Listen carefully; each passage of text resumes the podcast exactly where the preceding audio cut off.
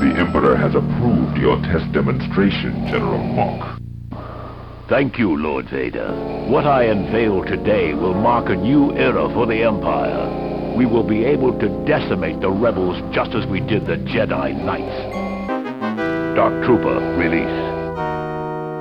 Hello and welcome to Smug and Play. And today we have a very special podcast because we're going to cover one game, go in depth on it, and it's the landmark release of February 1995 Star Wars colon Dark Forces. And with me is my brother. Oh, hi. Yes. Hi. I'm Austin. I'm the co host of this podcast, and I have laryngitis. And sitting directly on the opposite side of the earth from me is our special guest. Uh, yeah. Hi. I'm I'm Connor. I uh, I played Dark Forces back in the day. That's my qualification. Um, and yeah, I'm I'm here from from London. So we just want to show that this is a worldwide phenomenon.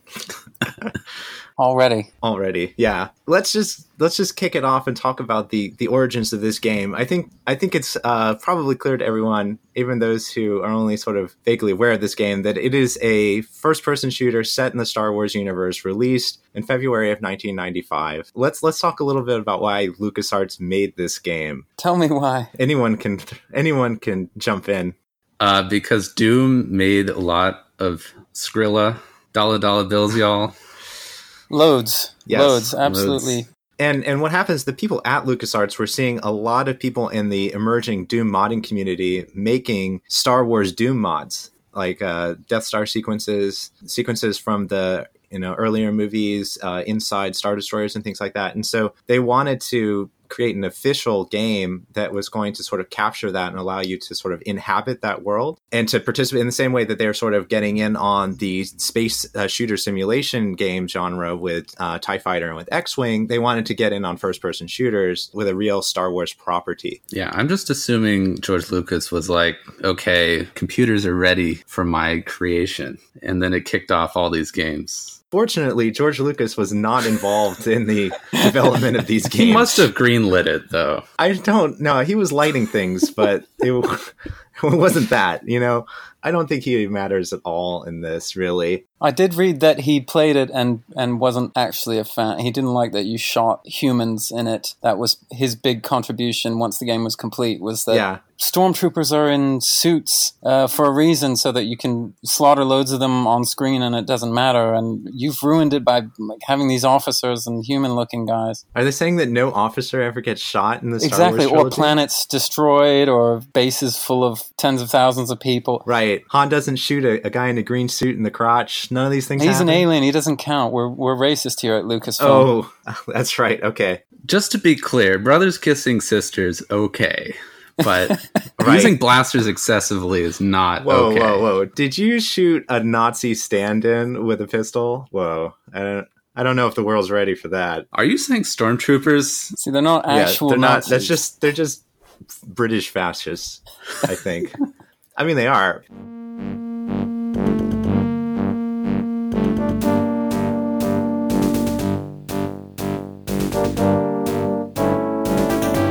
My my personal I, sh- I should share at this point i guess my personal the you know the story that i remember of getting dark forces. I, I actually got it on christmas so it must have been christmas of 95 and we had just I, the first pc that ever appeared in our we were mac house. Uh, so the, the very first pc we ever had um, appeared at some point that year ostensibly for i believe algebra uh, lectures that you could get on cd-rom so within oh, a few on. months, yeah, it was Christmas, and I got I was shooting human beings, and uh, uh, got it on Christmas, and it was you know obviously I played it all day as you do, and I remember going to bed, and it was the very first time. Luckily, this hasn't happened that much, but the very first time in my life that uh, I dreamed the game that I had been playing that day, where I would close my eyes and feel that motion. And I'm sure some of that was due to the novelty of having a 3D shooter because I wasn't allowed Doom and Wolfenstein, and anyway, they went on Mac. But also just for how hardcore I was into that game that I would play it literally from morning to night.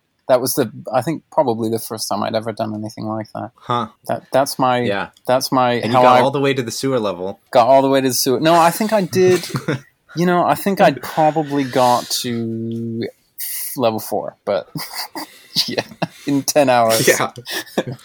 Well, I never had the full game, uh, or never played the full game. I had the demo, and we had to play it on on Dad's Pentium 60, and so we couldn't play it at night because like he would get home, and it's hard to explain to your father that he can't use the computer because you need to urgently play a first person shooter. Uh, so I would play it in the morning before we had to go to school. Hmm. And the demo just has the prologue. You could beat it in I don't know, 10 minutes even, even as like a, an eight year old kid. And you really wanted to see the, the cutscene. Yeah. And I was in a carpool going to school. And what I remember is like basically our nanny had to pull me away from the game because I was like, I'm almost done. I'm almost done. And they're like, we need to go.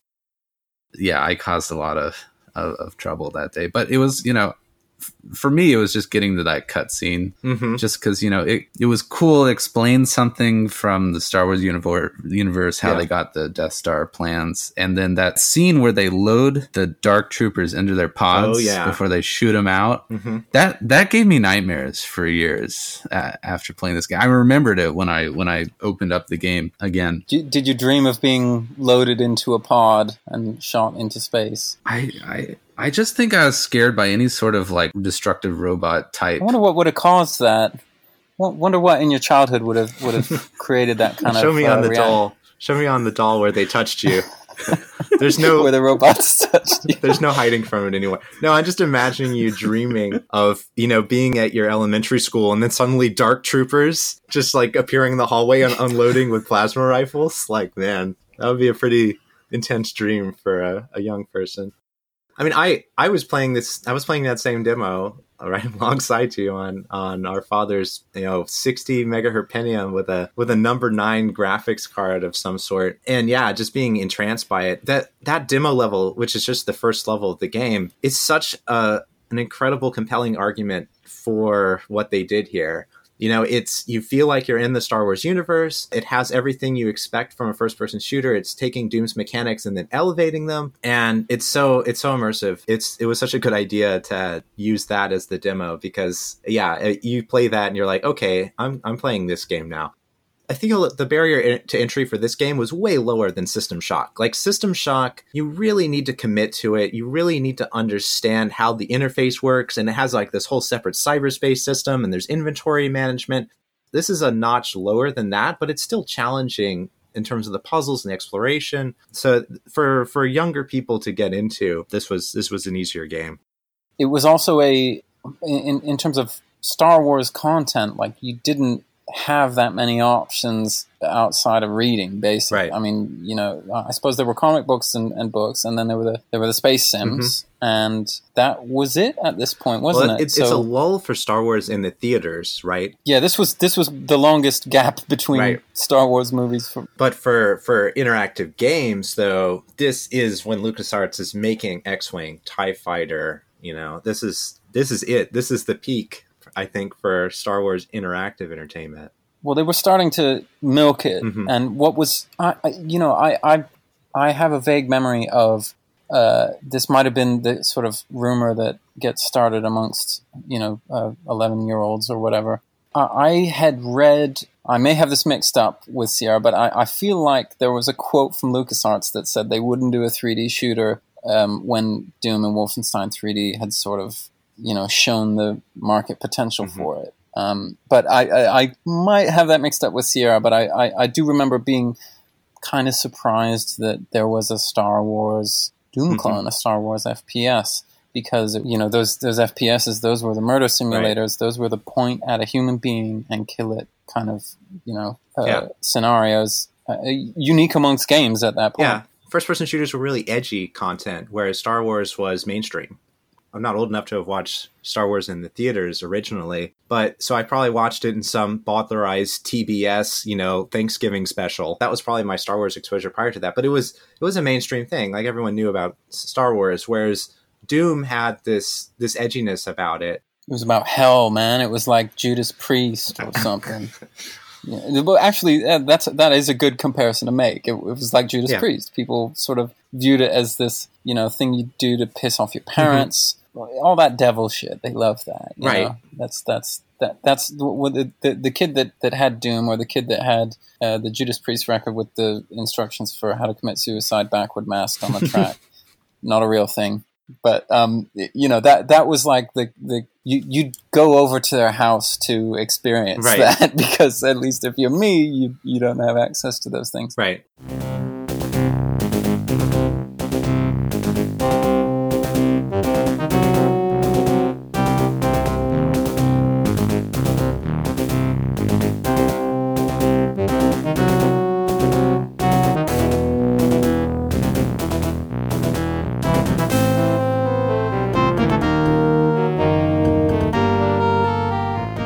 What LucasArts brings to this, so you think that what they would do is simply, you know, license the Doom engine, given that there's just absolutely zero experience on the LucasArts team with first person shooters, because they've done they've done flight simulators basically and point and click adventure games. There's they have no experience whatsoever in the first person shooter genre. That they would just license the Doom engine from id, make some nice levels, throw it on a disc, and that would be it. But both from sort of a, a technical standpoint and also from an artistic and sort of like narrative standpoint, they really put the LucasArts stamp on this, incorporating their trademark sort of narrative style from their adventure games and their space simulations into the first person genre and basically cooking up all the tech themselves from scratch. Uh, what must have been quite a significant cost consider- compared to licensing Doom, which obviously loads of developers were doing or ended up doing. Well, loads is loads right? Uh, anyway, it was getting licensed. Yeah, I mean, I'm sure they could have gotten it for a lot less. They ended up investing a whole lot more like man hours in the art and the music and the level design than they did actually in the engine. But we should we should talk about that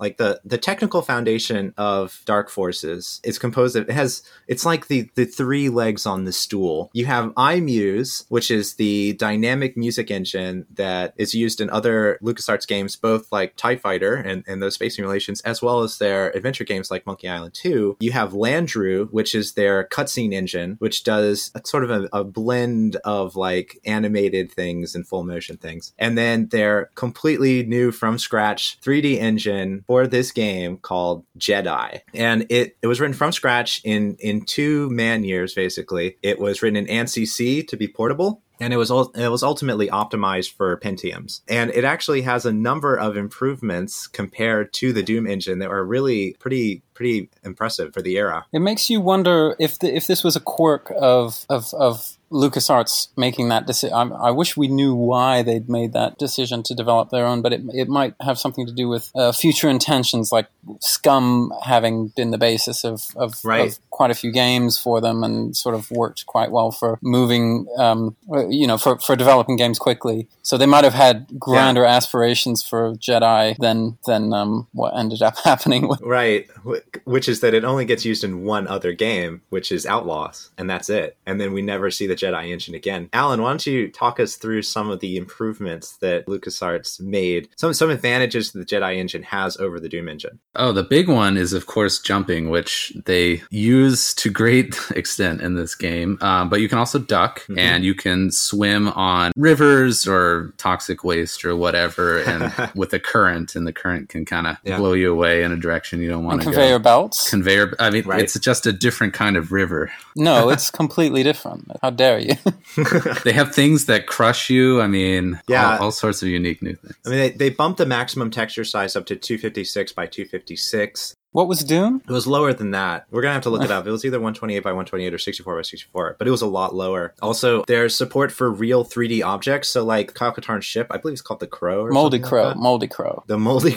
Oh God, is that some sort of sexual? thing? Yeah, I don't know. It sounds like it. It sounds terrible. Uh, anyway, his ship, when it appears sort of in the level, that's a that's a real 3D model, and the engine supports putting real 3D models into things. So you could have you know this really impressive graphical features that were actually separate from the, the other objects. There's lighting effects. And another thing, just as important as being able to like duck and crouch, is that what the people at LucasArts cooked up was actually something very similar to the build engine that would show up in 3D Realms games like Duke Nukem 3D and and Blood and uh, Shadow Warrior later that allows you to. It doesn't have restrictions on how you put your structures together. You can have rooms on top of rooms. You can have arbitrary geometry. Whereas Doom, Doom was really just a small advance over Wolfenstein 3D. It still treats the floor it basically renders floors, walls, and ceilings, whereas there are no such limits in the in the Jedi engine. You can you can build really realistic geometry, uh, and the only limitations uh, were in the renderer. The renderer couldn't couldn't actually display two rooms on top of each other at the same time, but you could build that, and so long as you structured the space so that you couldn't see both of them at the same time, you could you could do it. And that was actually a limitation that was removed in Outlaws. So this is this is an engine that has capabilities that are very very similar to what you see in the build engine considerably later and allows for some incredibly creative level design and it's worth pointing out that at that time rooms over rooms was was discussed as a sort of uh, a standard of 3d engines and of of, of right. fps games in general like if you had rooms over rooms Yeah. uh, you were somebody otherwise you were nothing right It made the game very different than Doom. Like the Doom, the levels are more linear, Mhm. whereas this, there's all sorts of you go up on this level, you fall to that level, yeah and it it just makes the game actually feel really different. Obviously, Quake would have all these features and more, but it wasn't for a long time. I mean, in terms of 1995 time, Rooms Over Rooms was like the stepping stone, I feel, between Doom and like what they called True 3D, I think, uh, with Quake. Yeah. That that was the that was the gold standard before you could have uh, True 3D. Right. I mean, there's still there's still limitations. Like you can't have sloped surfaces, but any sort of rectilinear geometry you can imagine is possible, and that's a huge advance. Yeah, in this game, I mean, technically, it did a lot. Uh, You could like look up and down with page up and down, but Yeah. it's still, it's definitely very far from Quake on that one because when I did it, it was always very pixelated. I, at the end of the game, there are places where you can use it to see Mm-hmm. I think- down I that think in that some makes a lot of sense. You almost have to use it both for sort of like scouting areas and also the way that the way that vertical auto aim works in this game is very different. I feel than Doom. Oh yeah. I read that they like compute like a cone around like the center of your screen and just like kind of auto aim to the nearest target in that cone. But I feel like auto aiming when you're on the same level as an enemy, this is this is something I, I noted down, works differently and far better than when an enemy is above or below you. Like it feels like Yeah. they made it worse on mm-hmm. purpose to sort of induce people yeah, to look to up and down. force you. Yeah, and you have you have you know things like those droids, like the Imperial probes and things like that, that go way up in the sky and come way down, and you kind of have to if you don't want to get destroyed by them, you have to look up and down in order to target them. It's too bad that they didn't make mouse look a thing. Mouse look is not a thing in this game. It's so frustrating. Didn't I- well, it wasn't a thing any in any game. no, yeah, no had nobody it, yeah. had done it. Yeah, one other thing about the semi-auto aim, I, I, it just reminded me, even without mouse look, which obviously is the most natural, or certainly the, the, the thing I'm most used to now. To me, it somehow kind of made the shooting more and not less satisfying than something like Doom, where is there even any of that? I don't know, but it- it's when you're firing these little narrow lasers and there's some variation due to their accuracy, but that variation just always favors you. It's very satisfying. Mm-hmm. You feel like you're constantly getting lucky, which I liked. yeah, right. Yeah, I mean, Maybe that's that just because I that's suck. amazing though. about this. that's that's it. Could just be because I'm bad. No, but that that I think you embody the character of Kyle Katarn. it gives you this amazing feeling of power that you can just like wreck the whole empire as one dude. Uh, that's that's part of what makes this game sort of sort of fun. Because we're talking about some sort of gameplay related things. Why don't we just talk about gameplay before we talk about the cast? Is that is that agreeable? Sure. yeah, that makes sense. So the, I'm going to summarize the gameplay. Just jump in here, which is you hold down the shift key, which makes you run, Yes, and then you run necessary. at like 25 or 30 miles per Oh, hour. I'd say forty. I'd say forty. so I just run around and like wait to hear the stormtroopers or whatever, and then I know like okay, I'm gonna have to like drift backwards, and then Yeah. it's more like driving a car actually. it's kind of like Carmageddon. Yeah, what I, I just I just go I only use my fist. I just use my fist and then so you can configure WASD controls. It's it's almost perfect. If you could do vertical mouse look, you can do horizontal mouse look, and you can if you could do alternate fire on the right mouse button, that, that everything would be perfect. But you can't quite do that. But what you can do is you can hold down shift and you can set up WASD controls and you can just circle strafe people while either shooting them or punching them in the face. Like I did that to the Kell dragons. You're surprisingly effective. Punch a Kell dragon to Yeah. death, which I'm Yes, sure was a selling a point. Dra- also, really, really ludicrous on the face of it. Yeah, but I mean, so let's talk about some of the gameplay improvements over Doom. they carry they carry over a lot of stuff. The keys are there. Oddly, extra lives are there from Wolfenstein. They got rid of those in Doom, but this is this is life based. You you build up extra lives, and if you die, you come back until you consume them all, and then it takes you back to the mission screen. But in addition to in addition to sort of card key puzzles there are codes that you can pick up off of officers and you have to enter like these three sort of symbol codes into things. And there are like complicated sequence puzzles. Oh god. Awful schematics of of mazes and um, horrible yeah. enormous sprawling labyrinthine levels that are just like yeah. larger than any other game I've played up until this point. And in, in, some cases, sometimes there's like a breezy level, and then other times you're in there for like a week. Yeah, um, I, I read somebody saying that. I mean, we can talk about the levels, but I read somebody saying that they were stuck on the sewer level for ten years, which I I, I, have a very distinctive memory from playing it as, yeah. as a as a kid of yeah that that level was infinite. It was just the never ending level. Yeah the size of these things. But that you know there's some platforming that uh that they make you do with the because you can duck and crouch uh and they're they're putting sort of interactive elements at different height levels. You might have to jump into like uh i don't know different things you jump into? Like holes like, in the wall like weird little window slots weird weird that you niches. have to crouch while you're jumping and lots of sort of right, complex jumps. Uh, well, complex for the time. I mean, if you consider that people, I mean, certainly in in my peer group, we're still playing Wolfenstein um, at right. this time. That this was a level of mobility that was just far beyond, and it. Right. You didn't think like, oh, why didn't they have vertical mouse look, or why didn't you know? Because that was, it was so, it was such a step up anyway even from Doom. Yeah, yeah. I mean, they they basically took the best of Doom and then turned it to eleven, and then added in all these other elements. It's it's like the craziest Doom mod. Doom had some sort of like dynamic geometry where you flip a switch and something might change, and then like they took that and they made the whole game about puzzles built around dynamic geometry. Um, it's really impressive, but also like I can imagine coming from Wolfenstein 3D, like you just said, incredibly overwhelming right? Oh yeah. I mean, those puzzles were damn hard too. Like, re- yes. Like, it's it's almost like a mesh of you know Doom and some of the worst. I mean, uh, you know, I don't want to say they're all terrible, but some of the hardest puzzles in their point and clicks. You know. Yeah, I, I liked how the the platforming puzzles they're like impossible to execute perfectly. Like mm-hmm. you you have to accept some loss of falling or getting crushed by a by some sort of compactor. Yeah. It just seems like nobody could possibly execute them entirely yeah. correctly. I'm convinced. So. I, I found a secret that I'm convinced is is impossible without cheating. Uh, that involved a crusher. The crushers don't. They're not insta kills.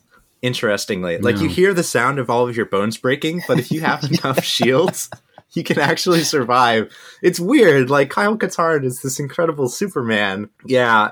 So it, we should we should definitely note that unlike in Doom and Wolfenstein 3D, where the object is just to get to the level exit, that you have mission objectives, and there are a variety of different kinds of objectives. You know, finding someone, planting uh, explosive charges. Uh, different things that you have to do in each level before you're able to usually return to sort of where you started and then uh, and fly out at some point you you fall and you lose a minute because you have to backtrack to wherever you were Oh my god, which is uh, so much of that. Falling is falling is so sad. Yeah, yeah, yeah. You know, you have levels where you're, uh, you know, sneaking on to, you know, you're stowing away and stuff, and that's that's a very right. No, that would that, that's so novel given the the level of you know what what kind of interaction or what kind of uh, mission structure you would have. I mean, if you could even call it that. Mm-hmm. Shooters at, at, that point were really really experiential you know it was just like hey look you you can point at yeah. something and and a bullet right. will come out and you'll kill it yeah who needs who needs narratives and characters and like motivations it's just you're being overwhelmed by just the incredible like experience of what's essentially virtual reality but LucasArts was like, no, no, no, that's not enough. It needs to be immersive in a, in a narrative way, and you need to have specific goals for each level, and those have to tie into the overarching story. And like, yeah, that's such a given now. And it was like this, this was the proof. Dark Forces was yeah. the, was the proof that you you improve your game by having these elements. Yeah, I mean, they could have phoned it in Like, if they had just licensed the Doom engine and made a level pack that had some Star Wars themed graphics, it still would have sold. I mean, Al and I have played already a number of horrible Doom clones, uh, or games that say that they're Doom clones on the podcast, and no, no one is investing this sort of effort and actually pushing the genre forward. Everyone else is just cashing in on the success of Doom. Am I allowed to make a criticism of the uh, Please. of the tech and the engine though? Please, yeah, I, I feel like the unit rendering is like good enough quality for stormtroopers and officers, but when like bosses show up, like the Dark Trooper, which we'll talk about Yeah. soon, like it's just not detailed enough. It's too too pixelated. yeah. Yeah, they've made them big and they the texture is the same size and yeah. Yeah, it's the same resolution. Well, yeah. it- I mean, there are a couple problems. Like, one is that the design of the larger characters are just they don't pop. Like the the Phase One Dark Trooper is like impossible to see against most backgrounds because it's just like kind of black and white and spindly. And then like the Kell Dragon is maybe the ugliest thing. Not ugly like in terms of like the actual creature I imagine to be ugly, but like just the sprite.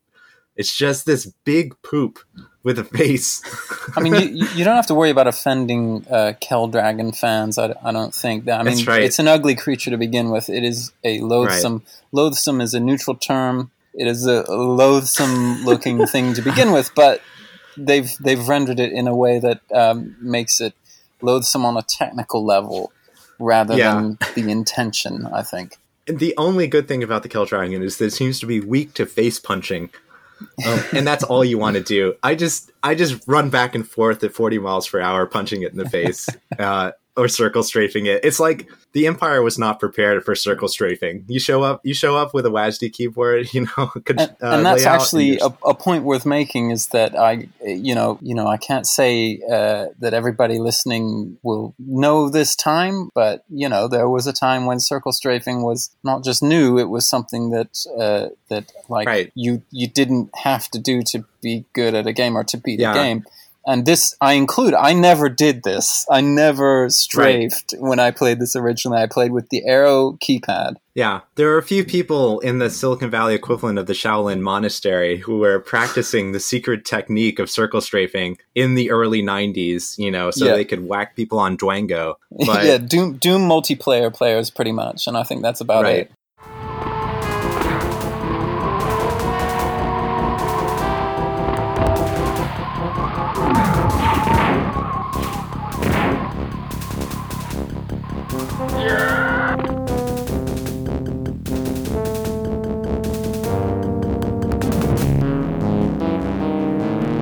Want to talk about the cast now or Well, I, I want I sense a disturbance in the force, which is that we're going to give a lot of spoilers, Oh. so we should give that disclaimer. If if you haven't played the game, I really recommend you can buy it on Steam or Yeah. GOG.com is an easy way of getting it, and you can support LucasArts or whoever owns them now. I, I want to spoil this ruthlessly because, as much as one of the defining sort of characteristics of the game is that it is narrative driven, I feel like the narrative is in some ways utter crap, and and the premise is just like completely stupid. Like, but but we'll get to that in the characters. I, I'm specifically Rom Mohc's motivations confuse me.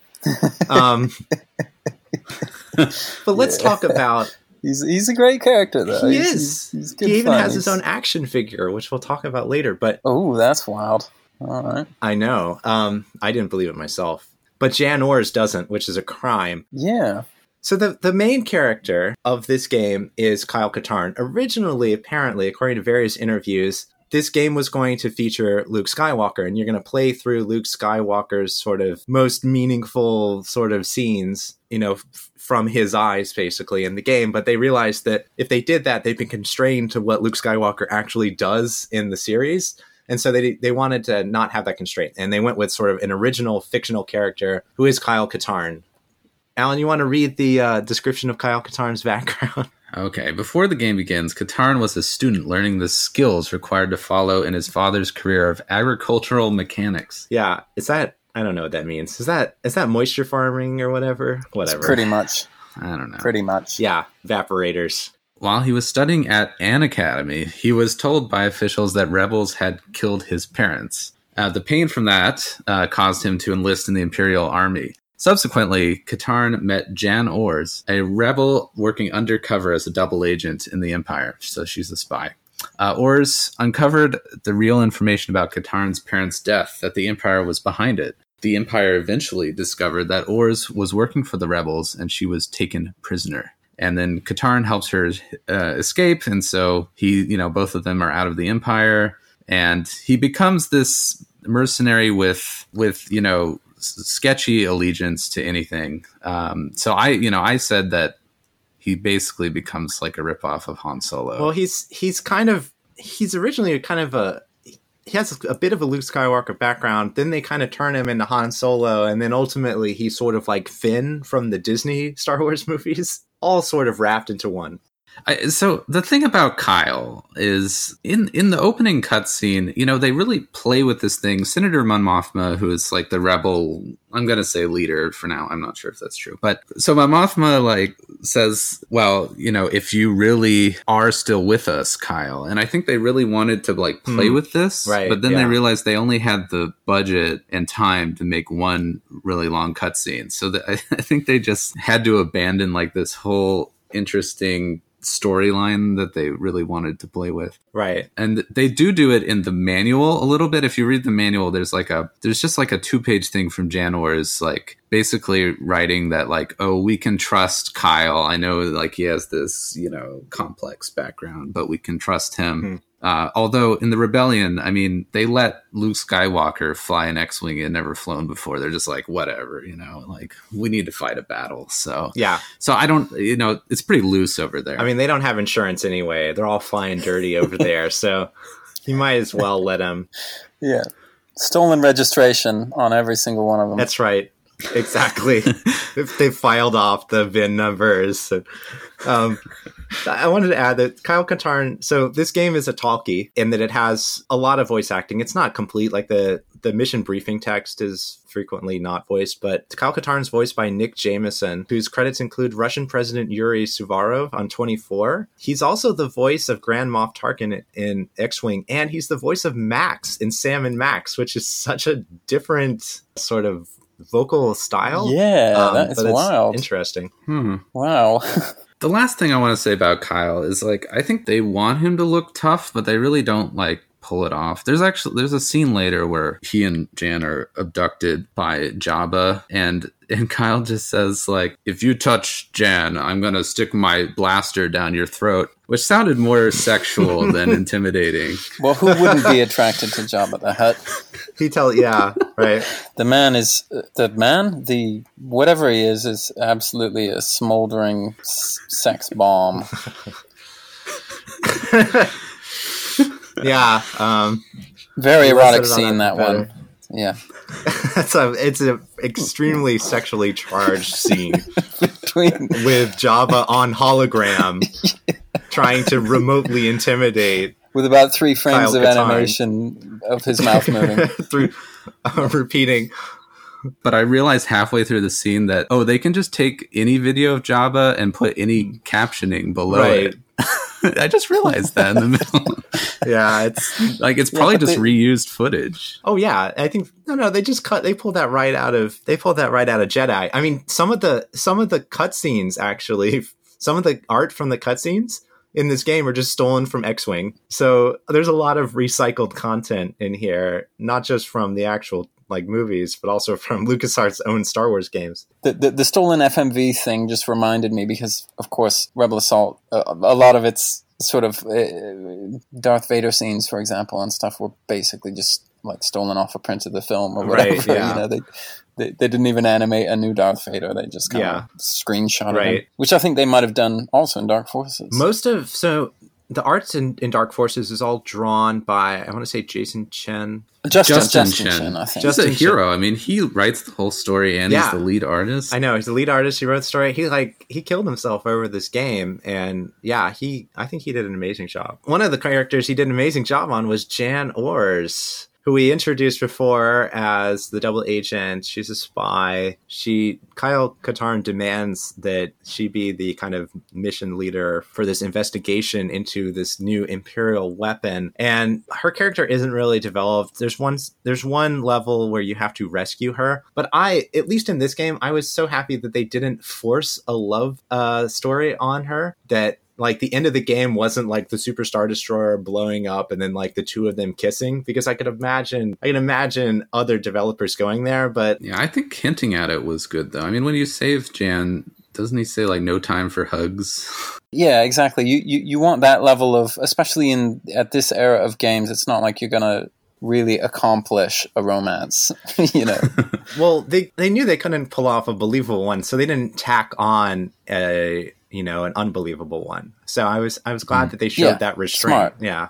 Moving on to my favorite character Rom Mohc who is uh, a general for the empire. So his backstory is that he's one of the few imperial generals who thought that this this that the death star was a bad idea. Like he he was opposed to the death star like spending bill or something he opposed the appropriations for the Death Star because, according to the game, he thought that the only glory is in like man on man, like one on one combat, and only wanted to invest in weapons that would elevate personnel combat, like infantry combat. And so he pushes forward this his own weapons program called the Dark Trooper Project, which is to basically turn stormtroopers into super soldiers with these like crazy exoskeletons. And it doesn't really make a lot of sense at all. Like it seems like I mean, I I whatever. What do you what do you guys think of Rom's plan here? okay. The the idea of a dude with that philosophy being part of the empire is uh, it, it raises some questions to me about the the empire itself. Like how how are they not not just how are they empowered, du- you know, with with dudes Right. like this uh, somewhere near the top, but also just at, at what point was was there not a tech race aspect to what they were doing with weapons and armies and stuff? I mean, there's, the Clone Wars were in the past in the first Right. movie ever made, and Right. this takes place after the Yeah. first movie. Generally, And, and what they learned from the Clone Wars is we should just threaten the whole planet with a giant weapon that can blow it away in an instant. Why do we need to, you know, field troops and have to move Yeah, troops from one system to another? And Yeah, it's it's Clones Volume Two, but then you have to sympathize because they obviously didn't want him to create an army of um, of of Kell dragons uh, or something uh, that would really bring down the end of the highly game. trained Kell dragons. Actually, I would have been really. That would have been actually that would have been awesome. that would have been cool. been- I- that's going to be my new Dark Forces mod. It's called the the, the Kell threat. Nothing but Kell the dragons. Kell Wars. I, I mean, I just I think that the Empire has a performance management problem. Is my thing. Like, I can't imagine Rom at board meetings and things like that. And and I, it's weird how indulgent of his bizarre like ideas. Darth Vader is. Darth is just like, hey, you know, let Rom be Rom. You know, like let, let's just let's just let Rom work on this project. Yeah, it's expensive and it doesn't make any sense, but you know, let's just let him go ahead. He can do some trials. let's let him let him murder some people on some like distant rebel bases, like some rebel bases we don't really care about. Let's let's have him do that. If that goes well, you know, we'll see. We'll see. Like Rom's a good guy. Like I like Rom. You know, like Rom's Rom's been here for a long time. Um, you know, Rom's very tenured, and I think that he's paid his dues. And we just need to give him a little bit of time, a little respect, a little space, and I think Rom's going to do great things for the Empire. Folks, I, I met General Rom. He's he's a very handsome general. He's straight out of Central Casting. he's, he's so handsome and he's so large. And these folks, these generals, they're they're just so large. And and You should see this guy in cutscenes. He takes up like two thirds of the screen. it's amazing. It's funny though. if you see his action figure, so he he has an action figure 2009 or so. They make an action figure of him, and he's really slimmed down, and and he started dyeing his hair, which is good. It's good to see you know Rom taking care of Rom. he, he did didn't he have like a sort of Mao Zedong kind of uh, yeah, yeah, he's hairstyle. kind of got that rim, you know. he's kind of half Picard, half Mao. Kind of can't decide, you know. He's not, but he's not doing a comb over, you know. It's it's a it's a it's a Yeah, power I- style.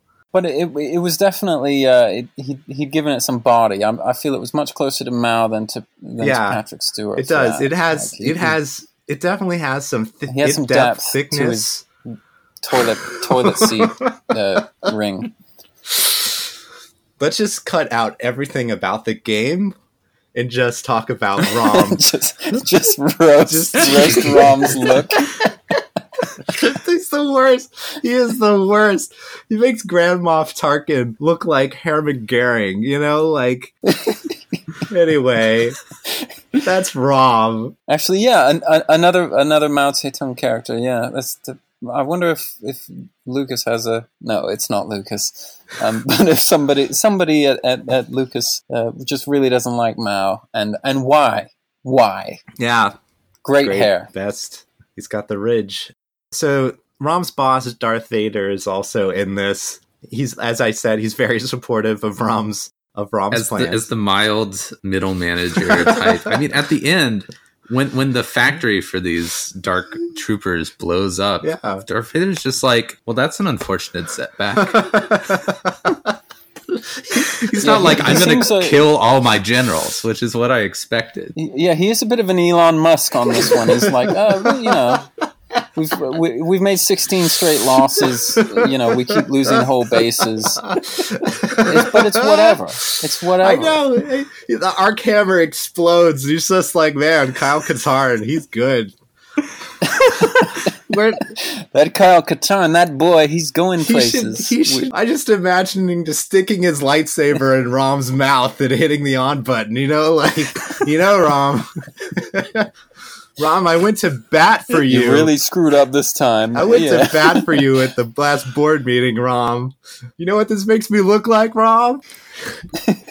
anyway, Our shareholders will be pissed. it's, it's an unfortunate setback. oh God! yeah, but Dar- Darth, yeah, that's right. You expect him. You expect a bit of carnage. You expect to see Rom, you know, laid low or, or something at the end. But Darth just kind of like strokes his chin and goes, "That dude's good. Yeah. Well, I mean, Can't wait to see well, more." sorry, him. Rom is dead at the end. Wait, Rom wait, is he Rom dead. is dead. Oh, that, of course, there's no that's reason true. Yeah, that yeah, yeah. Darth shouldn't be pissed off at Rom. and and not just at Rom, but at anybody who enabled him. And yeah, exactly. You sort of expect like, how did this happen, or something Right, like exactly. that coming from him. He doesn't even give a. a He's yeah, very a he's very to that. philosophical about it. So there's some others. So there's some Star Wars fan service in here. Some appearance of, of some well loved characters. Jabba, um, heartthrob of the series. Everybody's got a poster of him. Yeah, absolute dreamboat. Just steamy sex scenes symbol of the early 1980s, and also Boba Fett, a minor character in the Star Wars extended universe. No one cares about. No one No one likes. likes him. They're not making movies about him no anymore. one is a completely irrational fan of for no goddamn His reason. toys are always being liquidated, one cent auctions on eBay. Yeah, he's Yeah. in here, and uh, and some of your favorite uh, rebels, Mon Mothma, as Alan mentioned. Crix Madine and um, fan favorite and trap specialist Admiral Ackbar. Yeah, Y- yeah. I forgot he was in there. He's just it's enough for a cameo, and that's about it. His was his voice really off. He, he, sounded completely oh, different. Oh yeah, uh, it's to- oh it's he? not. Ackbar was not No. even close. And how do you screw up Ackbar? Anybody can do an Ackbar. Right, right, right. Ackbar trap. It's basically Richard Nixon, but like with that slightly Richard, higher. Richard Nixon as a sea creature. Is it cruel to say like Crix Madine? I know like he's in the the movies, but he looks like a melted Mark Hamill with more hair. he, d- it is the answer to your question is yes. It is mean to say that, but it's also somewhat accurate. I mean, I, I, I don't want to diss on, on Justin Chin's achievements much because he, he you know, he really did Yeah. uh, pretty much Right. single handedly put together this game um, and and did a Yeah. very impressive job. But um, Crit, Crit struck me in, in the beginning as kind of all powerful. It, it was a little bit like, oh yeah, Crix found out all this other stuff and Yeah, like as so we're gonna go Yeah. here next and it was always it, Yeah. it always felt a little bit like, man, Crix seems pretty well placed to just like I don't know, like kill Darth Vader. you know why- I mean? Like, oh. he's he's got guys everywhere. He knows everything that's happening in this damn Right. empire. Crix, Crix, Crix. You're always talking about Crix, Mon Mothma. Yeah.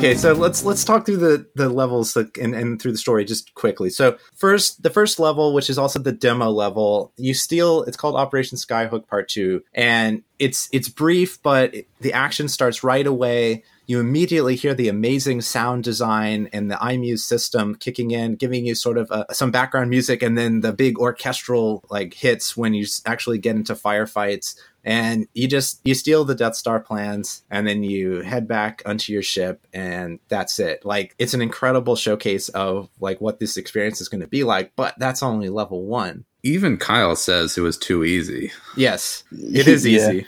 And it was. It it, it It's- too easy um, a, a couple a couple things that really hit you in the face in the beginning and, and, and make it an effective demo as well is you get the true 3D objects absolutely smacking you in the Right. face from the beginning. You have the moldy crow. Right.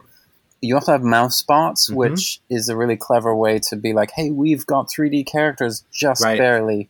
There's Yeah. only you know five polygons on this thing, but it's a three it's a true 3D thing. yeah the performance of the engine is is not high enough for real 3d models to have a lot of them but they put them in neat little places. Like there are tie fighter models that show up when you get to the superstar destroyer which is awesome. Yeah, that's that's a mind blowing bit. Far too late in the game, but at least you get mouse bots in the first one, and also that that hologram that you can walk through of the Death Star is like dude I, I would stand in that and watch the little dots go around and just be like whoa i don't know why that was impressive yeah, they're actually moving in 3D. You can stand inside Yeah. it. You know, it's like that's that was an amazing step. For, it was Yeah. dots, but it was amazing. so after you beat that first level you're thrown into the uh Talay Tak base because there's been this odd attack by Imperial f- troops that's unlike somehow normal attacks on rebel bases are, and you're there to investigate. And this is an introduction to um, puzzles that use large spinning kitchen instruments, of which you'll find many in this game. It's basically like like a blender or sort of a hand mixer paddle that they put in some sort of usually liquid. It could be ice water, it could be sewage, uh, it could be just regular water, but Yeah. there's always a switch and it turns it on and it starts blending. and you sort of have to jump on it and ride it. But you can you can there's like dynamic geometry that you can control and you can like actually ride on this dynamic geometry. Yeah, that was pretty Yeah. mind blowing in an FPS. And that's all that level exists to do is to sort of introduce that gameplay concept. I, I also think it was one of the better levels for atmosphere because you've got you know you've got charred skeletons and blast marks and actual sort of environmental storytelling rather than just being told, "Hey, this is a base that got Right, yeah, you- You- it sort of feels that way, which is more than you can say for some of the yeah, levels. it's got that well. kind of like charred uncle sprite from other Star Wars games. There.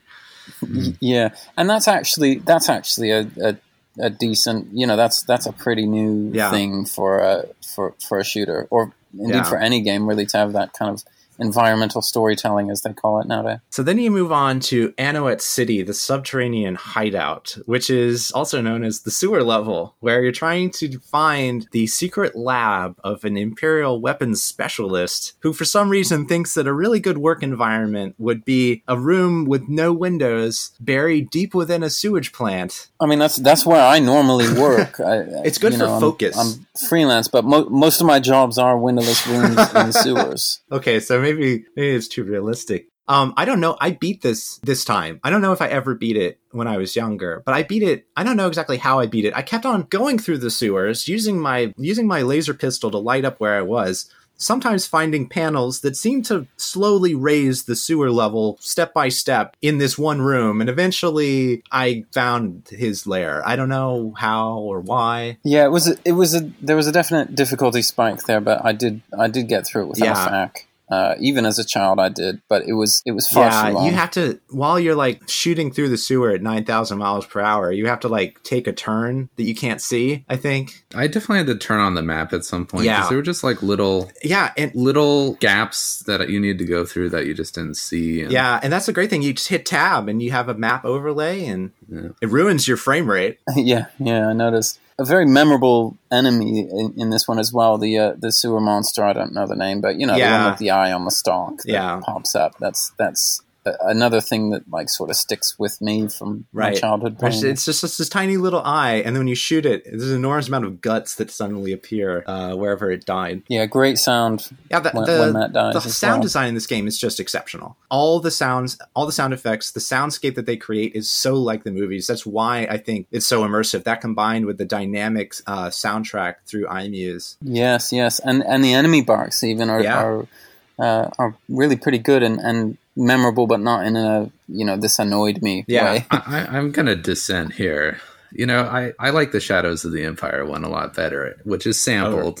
Oh, really? I know, Okay, I mean, but you know they they only sold this game on CD-ROM. They could Yeah, have but- given us some Yeah. real John Williams. but was it dy- but was it stuff. dynamic in in Shadows of the Empire? Because that's what's cool about this is that there's sort of like this there are leitmotifs and things that it kicks in when the firefight starts up that really gets you pumping, and then it, when there's a, a lull again and you're exploring again, then the orchestra sort of goes back into this sort of It's, definitely triggered by stuff, Yeah. but it's not yeah like every every single room you walk into. it's not always But you know, my my whole role on this podcast is to say that games one year after are better than the current game we're talking about. Well, we'll get so- to Shadows of the Empire soon enough. But okay, then there's Planet Fest, the Imperial Weapons Research Facility. This is where we see some really unfair platforming challenges. Yeah, there's there's one notable thing about it. Uh, I think it's the first. Is it the first level where you really start outside a facility in cliffs or rocks or something that's easily renderable in you know this kind of early stage of of uh, 3D engine design and sneak into an actual sort of building or or facility and do your mission and then Mhm. go back out. And I I think that's. Um,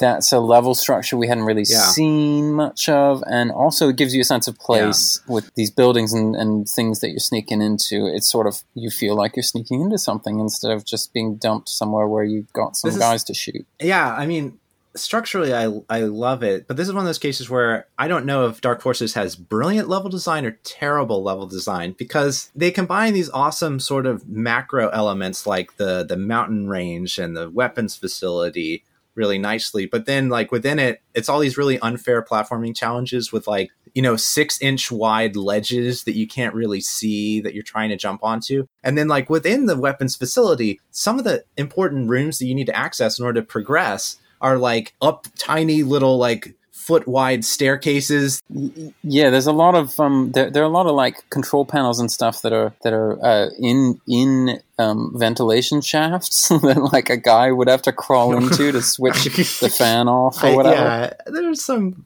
so sometimes the level design i think is a little over. Well, you can you can blame the Empire square. for that. Though they're you, they're not known for you know their sort of humanist uh, office design.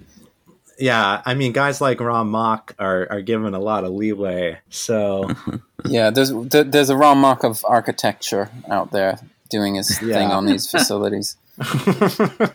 right he's some sort of conceptual artist yeah. Yeah, this is the first level where I think at some point in the facility, like I just fell somewhere and actually couldn't progress, and I just had to like kill myself with a thermal detonator, and then it would like put me kind of right in the back, the right, the right path again. They're, they're generally pretty good about giving you an out, but yeah, there's there's always one. There's always one spot you can fall like that. Um, I this this might be a good point to mention that I I did read that they hired UC Berkeley architecture students for level design, oh really um, because LucasArts didn't have any 3D artists. Yeah. They- uh, I know it's amazing they made this game and that they decided to build it all themselves when it's like, oh, we don't actually have Yeah. any of the people to do this. Uh, yeah, I mean, obviously they were making these flight games, but like they literally they just didn't have any sort of 3D environmental Right. know-how. So it was students, um, and yeah, I th- I think there are moments they really got right, and things like the grammar of architecture. You you know things are starting to feel like a little more like buildings, a little more like places that somebody might work or or whatever. But obviously with a lot of uh, we got to have this because it's a game and we got to have platforming, or it's a game and we got to have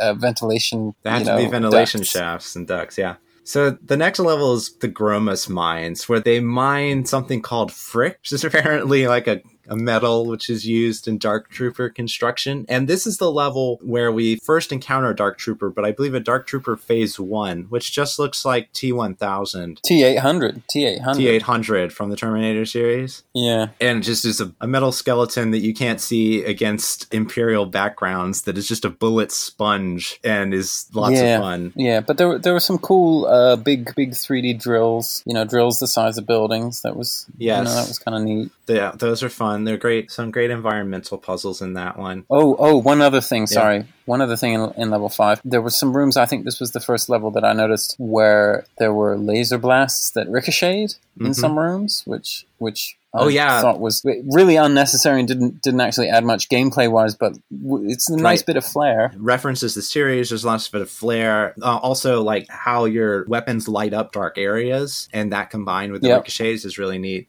The Imperial Detention Center is another extremely complex level, multiple floors. No way you could do anything like this in Doom. Basically, Crix Madine, after leaking all this information to you, gets caught and thrown into jail. And Kyle and Jan feel bad like they are somehow contributed to this and they should bust him out. So you you do that and there's the detention center really references the the first movie a new hope when they rescue leia. It has a scene with that layout and you're sh- firing your laser blasters in there and and their ricochets and it's it's Yeah. pretty cool. It's also one of the first places where they start putting random landmines everywhere like prox mines everywhere. Just like a guard, you know, a stormtrooper standing uh, 15 feet away around a corner Right. from a live mine, anti-personnel mine. yeah and when you beat this you get one of the better cutscenes Well, I just liked how, you know, Vader's like, hey, Mohc, Kyle's better than you.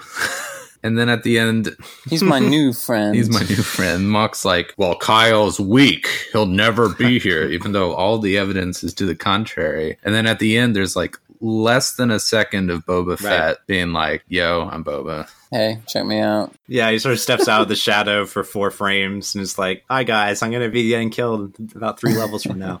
The Ramses docking port Calcetti thing, this was one of my least favorite levels. I beat it in like a second running through, I mean, not a second, but you know, I beat it in a few minutes. And like the way they transition between you being in a building and like like a docking port and then being on a ship is that you go through a special door which is a docking port and then you go into another room that has white walls instead of dark walls and it, it doesn't create the illusion at all that you've gone from like a building into a spaceship No. and so i just i got really confused i didn't realize i was actually already yeah, on the that ship that wasn't clear to me. You do get pi- uh, pig guards in this one though. Those those guys are cool. Good sounds Yes. coming out of those Right. guys when they you, you punch them and they squeal and it's good fun. and the dudes with three eyes that just like to lob thermal detonators at you from Oh yeah, that's 10,000 God. Those away. guys have arms like like Randy Johnson. Like it's just way too good with this. I mean, that's actually a gameplay point. The thermal detonator throwing is, is the arc is just ridiculously short. Yeah. unless you're one of those enemies. if it's you, then you're always bouncing it off a wall and killing yourself. But if it's the enemy, it's yeah, they they just have absolute you know dead eye aim with those those damn things. So the level after this is the ice level, the robotics construction facility on Anteevy. I liked the uh, the outside again. The inside was pretty samey to me, but there was a secret cave shaped like Yeah. Max the rabbit's head. Uh, when you open up the map and having found it, you're like, "Hey, it's Max." Um, yeah, I just liked that. Oh, I got it. Yeah. Oh, that's cute. Yeah, Huh. typical LucasArts cross promotional Easter egg. When you get to Curse and you've got that dead Grim Fandango guy, that's another example I can think of. Yeah, there's, they like to cross promote in their Easter eggs. Oh, also, also one other thing: a humanoid shaped hologram like the Darth, uh, like the uh, Death Star one. That was that oh was yeah, that was very that's cool. the second, the second hologram. Yeah, which you see in a room that you have to you have to shoot a target while you're on the conveyor belt in order to yeah, open it's a the bit door. much, and- but it was cool to see. Yeah. Oh, it's awesome. It's an awesome set piece.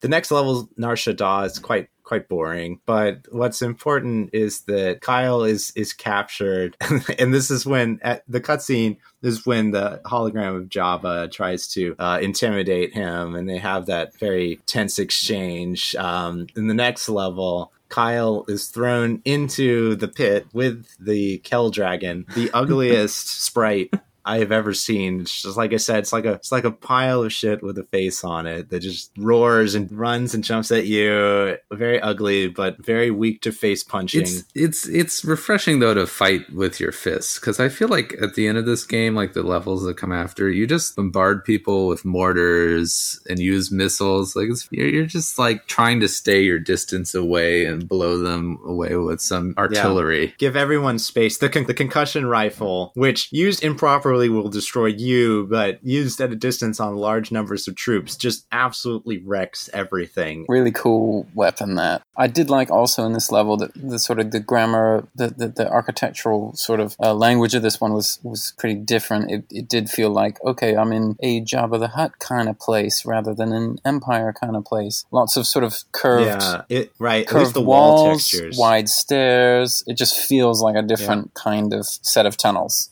I got so lost in here because first there's you have to find your gear, which is this weird sprite. Yeah, made no sense. And you have to jump. You can't just walk under it. You can't just walk into it. I did. I'm like, I shot at it, and I'm like, okay, well, it's not an Yeah, I thought it was like a Um, dead person or And then I jumped and I got it. And then and then to find Jan, you have to go you go down this place and you see a prox mine sitting on a wall. And then there's this like these two stalls that don't look like anything. And to find Jan, you gotta jump over the prox mine into this like separate stall that has a little hole cut out in the floor that you can't see until after you jumped. And you go through the floor into the separate detention area, and that's where Jan is. I looked at my map and I was like, well, this is the only place I haven't really looked at. I might as well go. And then you like fall through the floor and magically you're in the right spot. But I was like, uh, that that that was where I started looking at facts a little bit like Yeah. more to to get through these levels. Um, yeah, that one especially. yeah. And uh, the, the level after that is Imperial City Coruscant. This is the one where you fight Boba Fett after solving this incredibly difficult, like, uh, nested rings puzzle to get at some That computer. was awful. I just like the mission concept where Yeah. Jan's like, "Oh, you're just gonna like go into Imperial headquarters. Like, it's dangerous. I don't have to Right. tell you that, but like, you know, you'll kill them all." Yeah, I mean you've already killed about 10 million people. At this point, what's a what's an entire sort of, you know, imperial city to you? And then you're going to kill Boba Fett even though he has like jump jets and a rocket launcher. You're just going to kind of circle strafe him and take him down from the air with a stormtrooper So, rifle. so this is the first time in games that you kill Boba Fett, not the last. Is it? Uh, I'm pretty sure. Yeah. Is it the first time? I mean, I did. I didn't fact check that, but it feels right. I don't think Boba was Yeah. any in any of the Atari ones. Yeah, and that's this is as far as I got. Well, I can tell you everything else. I mean, after that, it's just you go to places that have way too many dark troopers, I think. And not just like the phase one, but the phase two dark troopers. Yeah, so so this is where I started uh, playing Invincible. Um, so so you um, you hijack a smuggler ship while it's at a fuel station, and I think, it, as I recall, it wasn't there wasn't a lot to that. It's a fuel station, so it's kind of dull. It was a little bit like the um, the Yeah. smuggler facility, whatever this damn other Right. cargo facility, and uh, then you get to the the Executor, the the Super Star Destroyer, which is you know because you've been in so many Empire styled tunnels, it doesn't feel like ooh I'm I'm on a special ship this time. It it is a bit samey, Mhm. and again you're hijacking or kind of hijacking a kind of cargo ship. There's a couple. th- th- There's a sort of cool sequence at the end when you're sorting out this cargo where you're pressing buttons and seeing a big crate rotate in 3D outside out the window until you can get Mhm. on it through a doorway. It's another rotating kitchen implement puzzle. Yeah. But but hey, uh, you work with what you got, and I think that was would have been impressive if I'd ever gotten that far in the game uh, in the '90s. The Arc Hammer is just tons and tons of dark troopers. Basically, you're trying to get them hung up on some piece of geometry. Yeah, that's the thing I love about Dark Troopers, which is they're menacing creatures, but they can't go through doors. So you just open a door, fire a rocket, hide, open the door again, fire the rocket. It's a strategy that, that holds true for, for, Every for pretty much uh, every shooter for about 10, 15 years. It's just shoot somebody through a door, an open door, and they won't come and get you. Just keep on at it until eventually they fall over. This one also, the, the the Arc Hammer was really sort of platformy madness, just super fast conveyor belts and crushers, and um, Right. it, it really Oh, started the feeling like a. Mario, like, like like a you know late era Mario. The level. crushers in this level are so fast fast. Yes. The crushers are like hyperactive. You can't just run through them at 40 miles per hour because you just something will Yeah, destroy and you. what are they? What are they crushing anyway in the Arc Hammer? I mean, let's get real here. Kyle Katarns, I guess. clearly. I mean, that's they got to recycle a lot of cans of, of Perri-Air from Spaceballs in order to make those Dark Troopers. So they're, I think that's so so it's actually a giant Um, recycling facility you blew up. Good job, real green. Yes, the Empire is going green, guys. The final boss is Rom Mohc himself. Rahm Emanuel himself, ex-mayor of Chicago. Maybe that's who he's based on. Is Rom does Rom Emanuel have a Phase Three Dark Trooper suit like You know, I wouldn't does? put it past him. He he seems like the kind of guy who might keep a human zoo. This seemed a lot like like the Mecha Hitler boss fight in Wolfenstein 3D. Well, Mohc has this awesome like guided missile thing that just follows you. You can't avoid them. It's very Yeah. it's very tough. yeah, but he doesn't take many more hits than a Phase Two Dark Trooper. That's true. I mean, he's not. Wasn't very physically fit, to be fair. Yeah, in the cutscenes, he, That's he true. Definitely he had a gut. But he loses that for the action figure. I'm telling you guys, you gotta look up the action figure. It He's is really, a puzzle to me that such a character would have an action figure. That is mind-boggling. It is, isn't it? So, so that's the game. As we, we already talked about the exit cutscene where uh, Darth Vader is mildly disappointed, and it kind of sets up a future game where maybe Kyle Katarn will have force powers or something. Maybe there's a little respect from Darth Vader seeing Kyle Katarn basically wreck not just like an individual super soldier, but like an entire super soldier program is pretty impressive.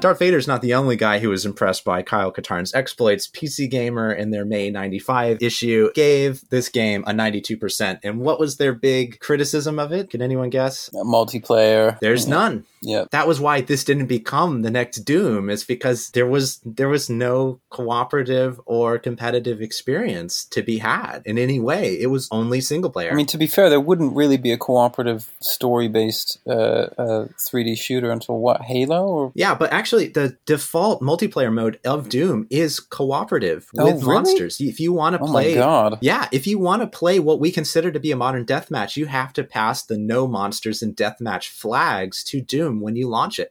It was originally conceived as a as a cooperative that multiplayer. is experience. actually uh, brand news to me. I have never heard of such a thing. But can you imagine if this thing, if it had LAN support? This is a game that has jumping, crouching, arbitrary geometry, and alternate fire for all of its weapons, right? And it is moddable. Many of the files are just plain text files. If they had made this multiplayer, this would be Unreal Tournament in 1995. So, on the one hand, it's this incredible single player experience, this incredible sort of artistic achievement, but also a huge missed opportunity to become a phenomenon on the level of a Doom. And it's it's sad that that, that didn't work out. And and the fans the fans were just uh, upset that there were no Jedi or Force powers in a Star Wars game. And so LucasArts gave the fans what they wanted in the remaining games in the series, but also lost some of like you said the the simplicity and the and the yeah, and it's it, you you feel more like part of the universe and less like a, a god,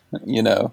Um, which which is you know uh, one, one one thing that PC Gamer sort of did praise a lot was fighting for a cause, you know, against enemies you recognize that that ev- everybody Right. knows is you know what a what a stormtrooper looks like and that kind of thing, and and that Right. would have been a new thing to experience in any kind of fidelity. I mean, I suppose there were like Super NES games or something where you would have been doing that, but you know, it was it was it felt Yeah. a lot closer to a new movie, you know, Right. new characters, new plot, epic scale. yeah it, it had the immersive graphics and the immersive soundscape with you inhabiting a character who makes sense within this universe. So the game went on to be the 10th best-selling game of the period 93 to 99 it sold over 952000 copies. It was very nearly a million seller and would be followed by jedi knight Dark Forces 2, as well as uh, Jedi Knight 2, Jedi Outcast, and then uh, Jedi Academy, all of which focus on the continuing exploits of Kyle Katarn, now as a space god Jedi. Yes, I'm a god. I'm a god now,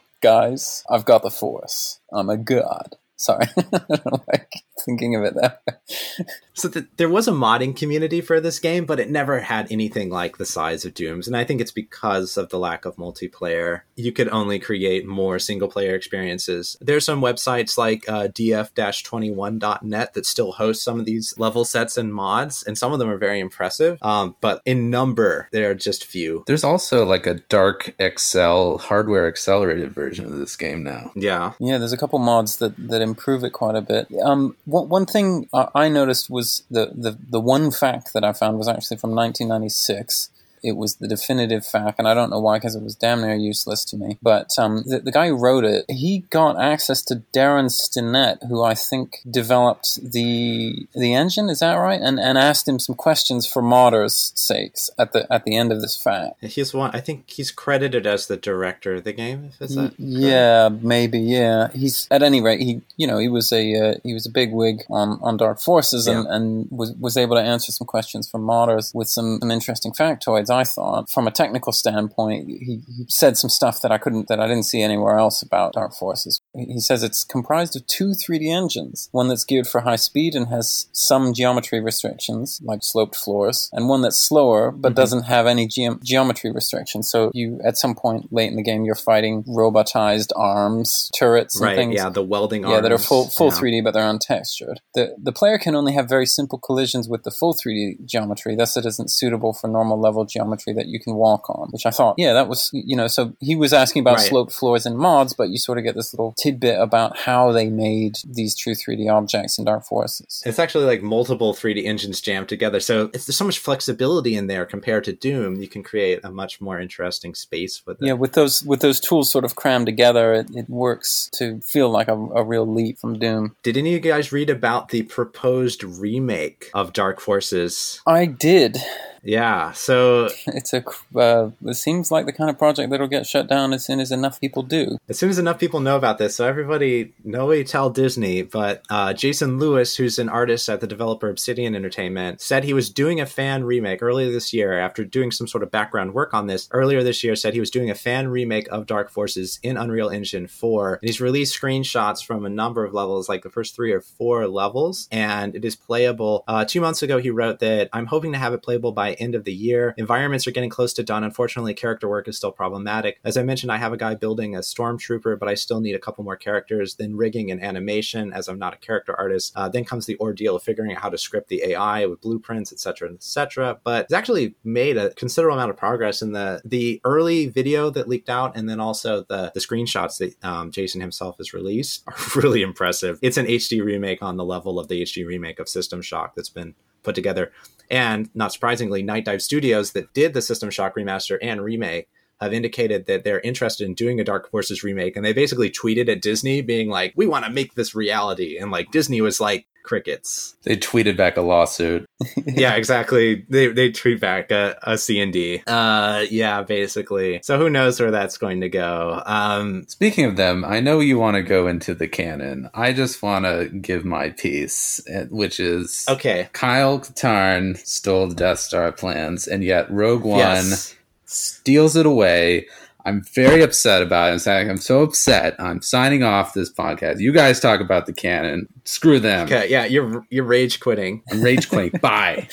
It'll always be Kyle to Alan. It always be, it should be Kyle. I, I mean, so the, the impact on the canon, the other LucasArts Star Wars games, they had some impact on the canon as well, and that they would show up in the extended universe books and things like that. And and Dark Forces is no different. Dark Forces, the whole series was novelized uh, into these like hardcover graphic novels by William C. Dietz, and then he shows up in a number of other extended universe novel series like the New Jedi Order series, the Dark Nest trilogy, the Legacy of the Force novels. It should be noted that the general consensus on these works in which Kyle Katarn appears is that they are not the world's greatest literature. that's just the internet speaking. That's not that's not me. I'm sure someone's going to win the Nobel Prize for literature for a Kyle Katarn novel at some point, but don't necessarily seek these things out. More interestingly, Hasbro produced toys of not just Kyle Katarn and the Dark Trooper, but also of Rom Mohc. Yes, And so- amazing. yeah, so the the ROM one looks nothing like Rom in this game. I think Rom shows up in some animated series or something in a comic book because it's in their Hasbro's 2009 comic pack uh, Star Wars figure series. Uh, that's so recent as well. It just makes no sense 15 years after the game. I Rom Mohc's got a big fan base. I mean, but this is what's going to cause me to rage quit this podcast. I, I, try to verify. This is this is a show. I try to take it seriously. I try to verify the things, the claims that I see on Wikipedia before I repeat them to our podcast audience. And so when they said that there were Dark Forces action figures, I went on eBay to look to see what I could find. And right away, I found the Kyle Katarn action figure from Kenner's 1998 Expanded Universe series, and I was disgusted. And the reason I was disgusted is that the picture that appears on the backing card of Kyle Katarn's 1998 action figure is Justin Chin's art of him from the game, but Kenner has photoshopped it and added Kyle Katarn's facial hair from the later games onto Justin Chin's original artwork. So uh, now he has a he has a chin strap. Unconscionable late 90s retcon edition there. Make him make him look like every new metal band guy in the late 90s. If you don't believe me, go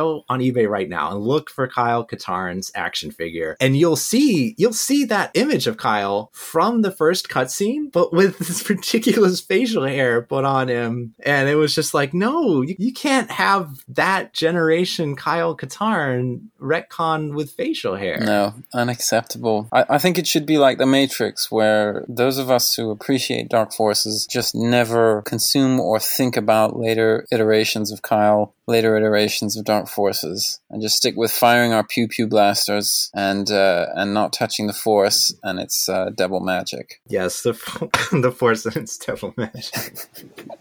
yes, um, uh, it's it's such a strong start to this series, and, and I can't really actually diss on on the, the uh, sequels that much because I haven't played them, but they, they, don't occupy the same sort of important space I think in history yeah. of these this very significant game genre um, the way that Dark Forces yeah. does. Well, it has to do I think with the timing of them, in that the sequels to Dark Forces are some very early 3D games. Some of the very first 3D accelerated games on PC are those Jedi Knight games. And so the graphics are very of that era. It's very experimental, like 3D platforming. The mechanics of that hadn't been settled yet or refined. Dark Forces, the original, is an incredible refinement of what Doom brought to the FPS genre. It, it refines and enhances I, it. I'd argue that 2.5D didn't go a lot further than Dark Forces. I think your next big step is Quake. Yeah. I mean, you could argue that yeah. like Shadow Warrior, you know, had simultaneous rooms over rooms and, and uh, uh, Outlaws, but at that point, you know, you were so close to True 3D. Quake comes out mid 96, right? Duke mm-hmm. Nukem 3D, oh, it comes out early 96. The shareware version comes out in early 96. So, yeah, so the, the build engine that Duke Nukem 3D and Shadow Warrior and those other games are going to use is equivalent to, or a little bit superior in some regard to what's used in Dark Forces, but it's not coming for another year. And pretty much everything that could be done in that game is being explored. The platforming challenges, things like that, all that's being explored in Dark Forces. So I, this is basically, like you said, this is about as good as 2.5D gets, and then we don't we don't get to see what better technology can do for the genre until Quake. To give you a, an idea of comparison, that I would say the next best thing that came out at the same time would have been Rise of the Triad um, with mm-hmm. with Apogee, which came out in February 1995. So there you go, R- Rise of the Triad on a on a technical level, you know, it does move Doom forward a bit. No, it's enhanced Wolfenstein 3D. Well, yes, exactly. It's that's, not even Doom. That's how it feels, uh, yeah. from, from what I remember, and and that came out literally within a few days of Dark Forces, and that was that was that would have been the top tier of what was competing technologically with it. The the thing that made it not a complete cultural force, I think, was the lack of multiplayer. But right. on, a, on, a, technological level, Dark Forces is pretty unimpeachable in that space yeah. of time. Yeah, and it's it's the it's the marriage of its technical merit with its artistic merit that makes it worth playing. Yeah, story story actually exists, which for those years is is something special, and um and character yeah. and uh, voices and, and and just the art generally, except for the the Kell Dragons. is yeah really on a uh, on a special level and obviously the fact that it's Star Wars helps it gain a fan base but it stands on its own very strongly on its all its other merits as well.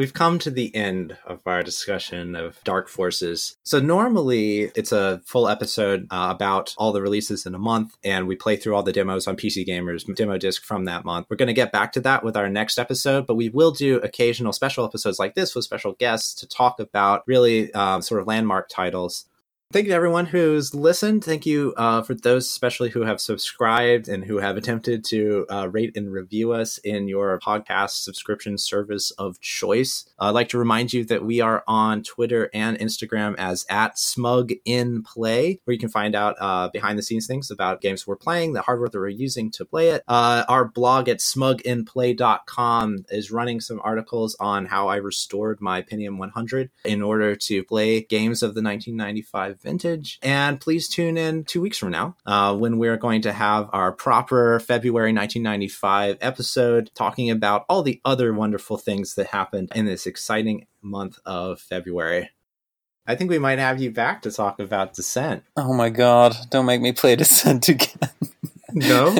no, I mean, uh, it's, it's, I love Descent. Just uh, have some Dramamine before you play. Just a couple Dramamine pills. Yeah, I, I, might need it these days. Um, All right. Yeah, but uh, sorry, sorry to interrupt. Finish your sign off, whatever you've got. That's my whole sign off. I'll I'll just uh, say uh, you know listen out if I'm back uh, with you guys at Smug and Play. But it's been a pleasure.